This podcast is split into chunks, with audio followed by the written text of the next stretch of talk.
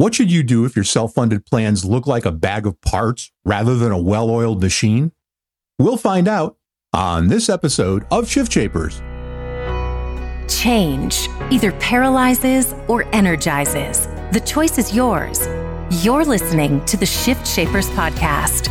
You're about to learn firsthand from businesses and entrepreneurs who have successfully shaped the shifts in their industries. Get ready to become the change you want to see. This episode is brought to you by Shift Shaper Strategies. In sales, if you confuse, you lose. Clarify your message so you win more clients, crush your sales goals, and build your practice. Learn more at shift shaper strategies dot com. And now, here's your host, StoryBrand Certified Guide and Chief Transformation Strategist at Shift Shaper Strategies, David Saltzman. On this episode of Shift Shapers, we're talking to Ashok Subramanian. He is the founder and C E O at Centivo. Now, we've had a lot of discussion about partially self-funded plans, especially those that reach into some of the mid-sized groups and maybe even, for some of you, some of the smaller groups. And we've had those conversations because there's obviously a lot of interest as a solution for employer clients. The challenge, and this goes all the way back to fifteen years ago when I was running a T P A, is that if you're not careful, what you deliver is a bag of parts, not a complete solution. And you don't want to do that, especially today, because unlike all those years ago, today, user experience is everything. If the users don't have a good experience, they don't care how great the plan is. They're not going to use it, and they're not going to use the consumer tools that you give them. And that's not a good thing. And Ashok studies this, and that's what his company does. And so we invited him on to talk a little bit about all of those things that are happening in the industry. And with that, welcome. Thank you, David. It's good to be with you. Ah, it's it's our pleasure. So let's talk about, at the beginning, you know, what's missing in traditional partially self-funded plans? I mean, it, you make the sale oftentimes to the C-suite, and you make it on a financing arrangement basis, and, you know, data and other things trickle in. But when the rubber meets the road, that's where the, the employees need to use the plan. What's not there in traditional plans that they're hungering for? You know, David, it's a, it's a great question. You know, I, I think a lot of times we all forget that with employers in America being in the business of health plan administration, health plan administration has as much to do with the financials and the human resource administration of the plan as it has to do with employee attraction and retention. And so a big part of what we see in the market is folks who are trying to take the piece parts of what a bundled carrier might do and be able to save a couple bucks through cheaper administration, cheaper stop loss, cheaper pharmacy programs. But when you put those piece parts back together, it's awfully kludgy for the average person to use. And so there is an opportunity for employers and for players in the market to say, how do we step back and really think about this designing from a lens of your mom, my mom, you know, what a user would actually want in their health plan, while at the same time getting those efficiencies from thinking about those components or piece parts of the solution in the right way. So what is the first thing that they're looking for? If there was one thing that always came to the top of the list, what would that be? So what we find a lot of is the actual healthcare experience.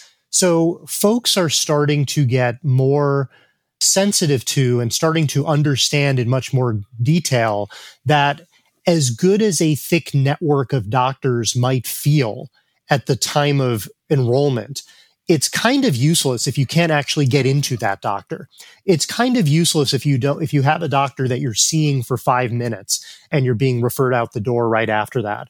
So a huge part of user experience on the plan side, in addition to paying the claims and answering the phone calls and helping navigation of members to the right sources of care, is increasingly on, can we front end the plan with the types of providers who actually are organized and can deliver a better user experience, meaning things like, I can get into the doctor, I can have a conversation with the doctor, these are people who know me and care about me, and oh, by the way, these are folks who are going to help me as the employer manage my cost because they're not simply looking to get them out of the door. They're actually looking to help manage care. So a big part of user experience on the health plan side is increasingly becoming less about the payment of claims and the administrative processing, and far more the integration points around the usage of the healthcare system itself.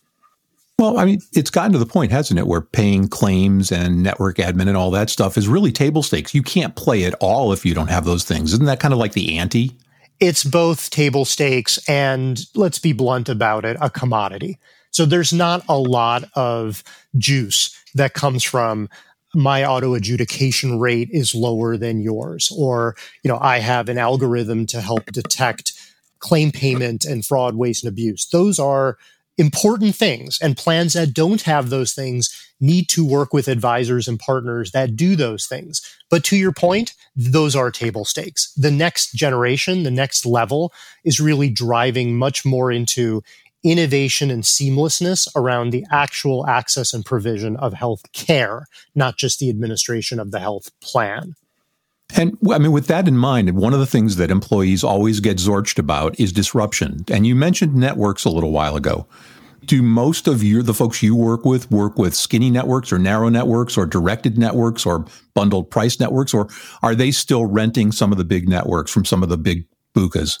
Yeah, so there's a couple pieces to that, David. It's a really important question. So one of the things that we've learned over the years in this industry is that employers are in a tough situation.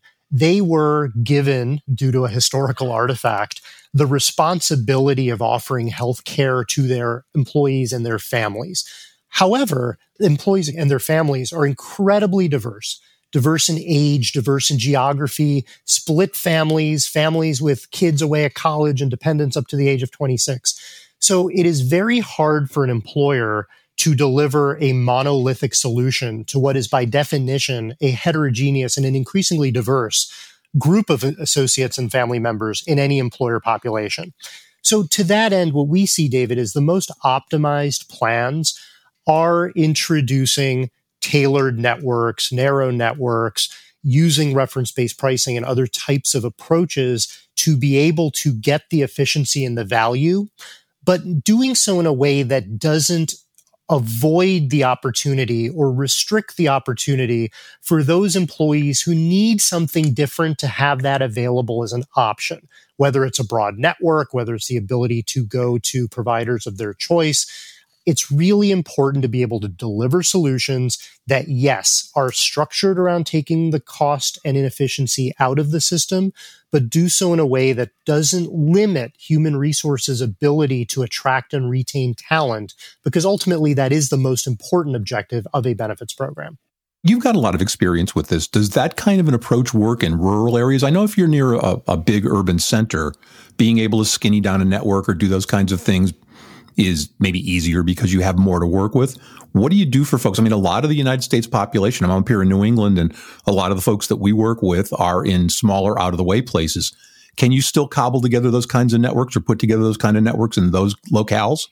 You you can. And and David, I think it's it's a good highlight on there are multiple ways to think of network construction. So one, I think the common approach is basically to say, let's kick out hospitals, let's kick out health systems, let's get better efficiency that way. To your point, that is more effectively done where there is provider competition, the landscape supports that, and that might be more in metropolitan areas. However, in markets like you describe, there are other ways to control the provider supply chain, even if there's one hospital in town. Two examples. The first is working much more closely with either local primary care using on-site, near-site type capabilities to be able to make sure that as much care as possible is going to more efficient, more aligned, both financially and clinically, groups with that employer. So there's ways to take the stack of where claims goes and be prescriptive and be more curated and predictive in parts of it, understanding that there might only be one hospital in town for those episodes of care that actually require a hospital. And now, a word from our sponsor. It's a fact. Salespeople and organizations lose opportunities because they don't clearly communicate their value. In today's market, your story is your message. It should be crystal clear, perfectly arranged, and precisely targeted to attract the clients you want. As a certified StoryBrand guide, we use the exclusive S B seven process to create that story and the websites and collateral that deliver it. If your message isn't cutting through the noise, we can help. Visit us at shift shaper strategies dot com to learn how we can help you find, clarify, and deliver a message that wins clients, crushes sales goals, and builds your practice. In sales, if you confuse, you lose. So learn more and schedule that call today at shift shaper strategies dot com. That's shift shaper strategies dot com. And now, back to our discussion.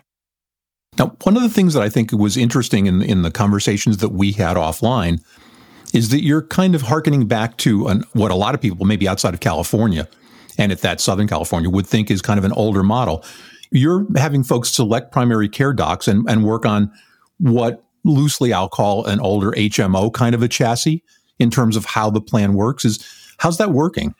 Yeah, so it's a really important point because what we've seen over the years, and this is supported by lots of data going back fifty years and seminal academic studies done by esteemed researchers, Professor Alan Entoven and others, is that primary care-centered models work to control cost. Period, full stop, end of story.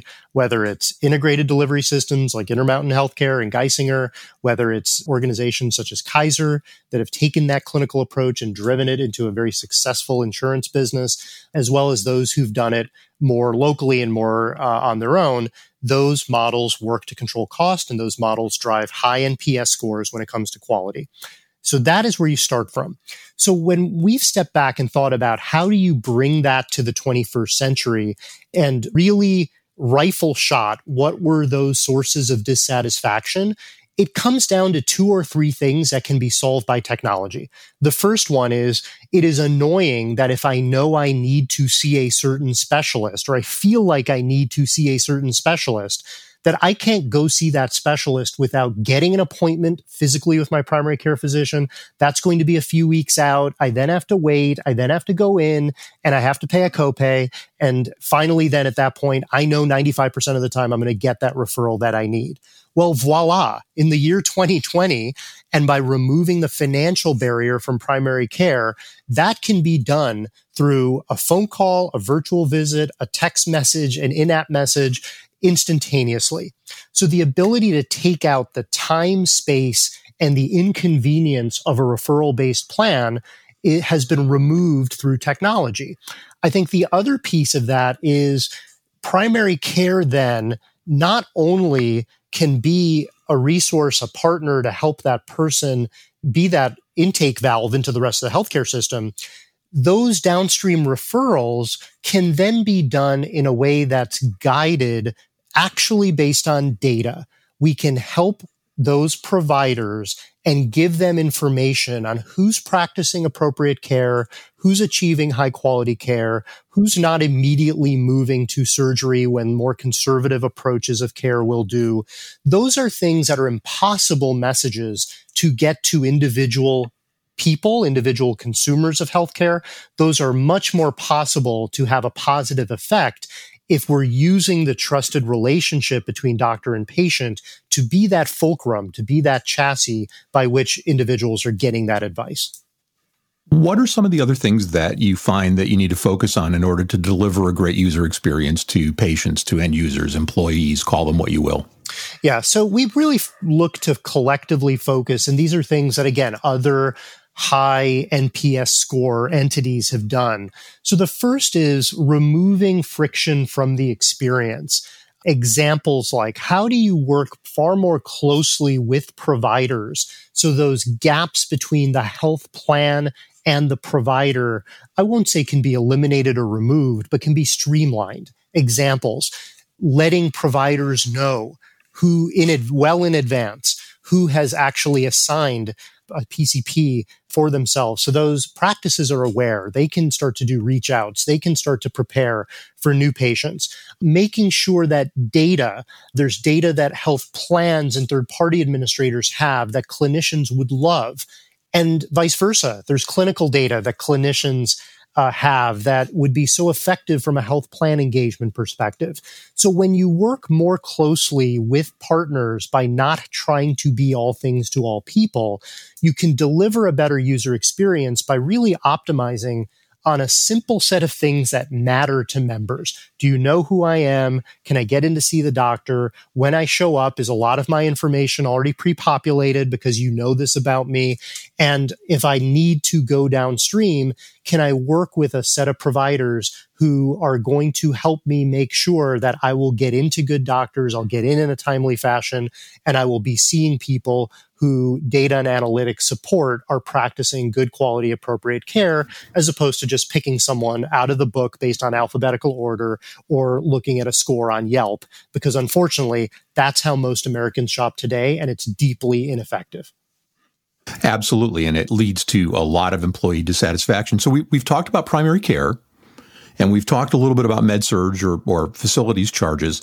What we haven't talked about yet is what we can do to help employees deal with that humongous cost driver and that murky area that is pharmacy. How do you deal with, A, the pharmacy plans writ large, and then, B, with providing formularies that aren't restrictive? Yeah, no, it, it's a timely question. The political landscape clearly has identified pharmacy as a big-ticket item that's palpable to the average working American.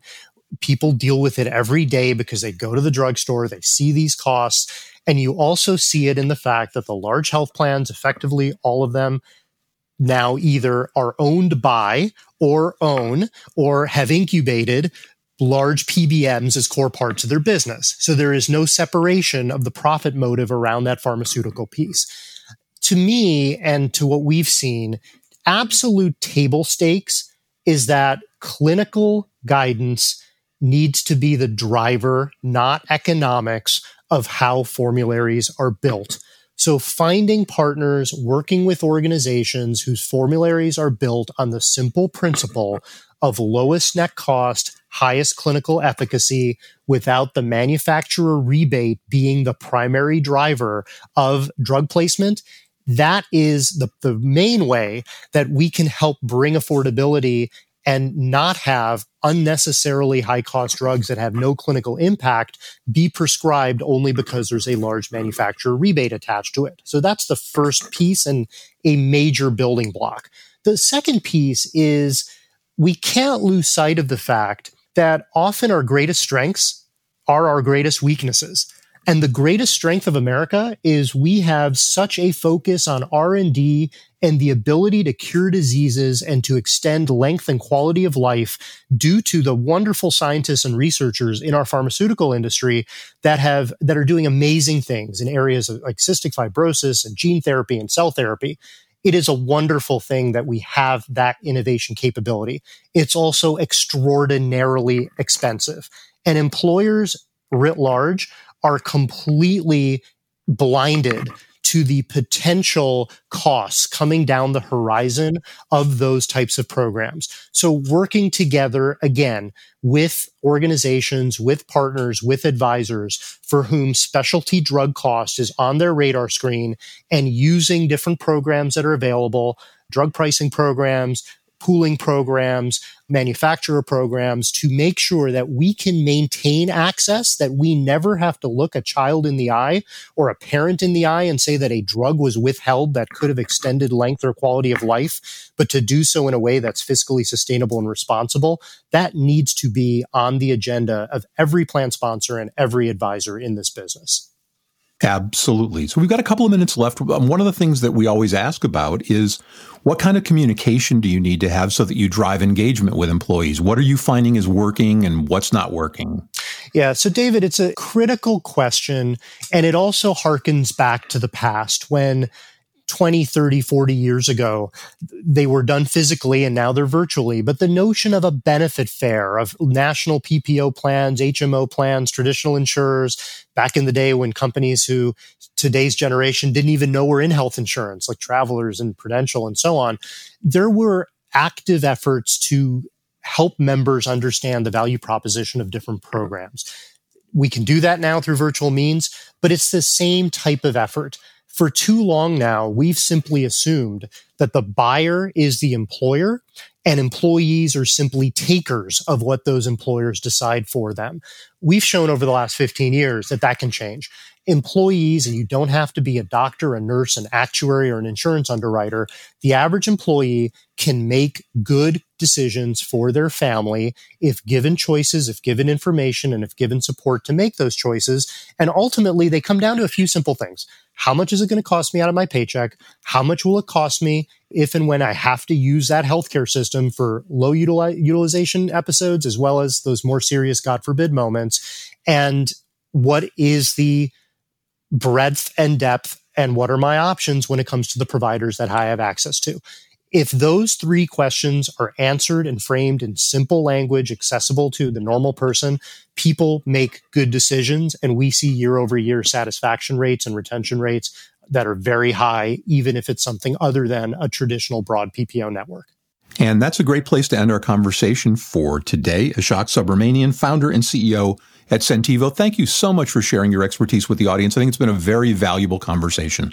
Thank you, David. Appreciate the time and appreciate the attention that you're putting on these ever-important issues in the healthcare system.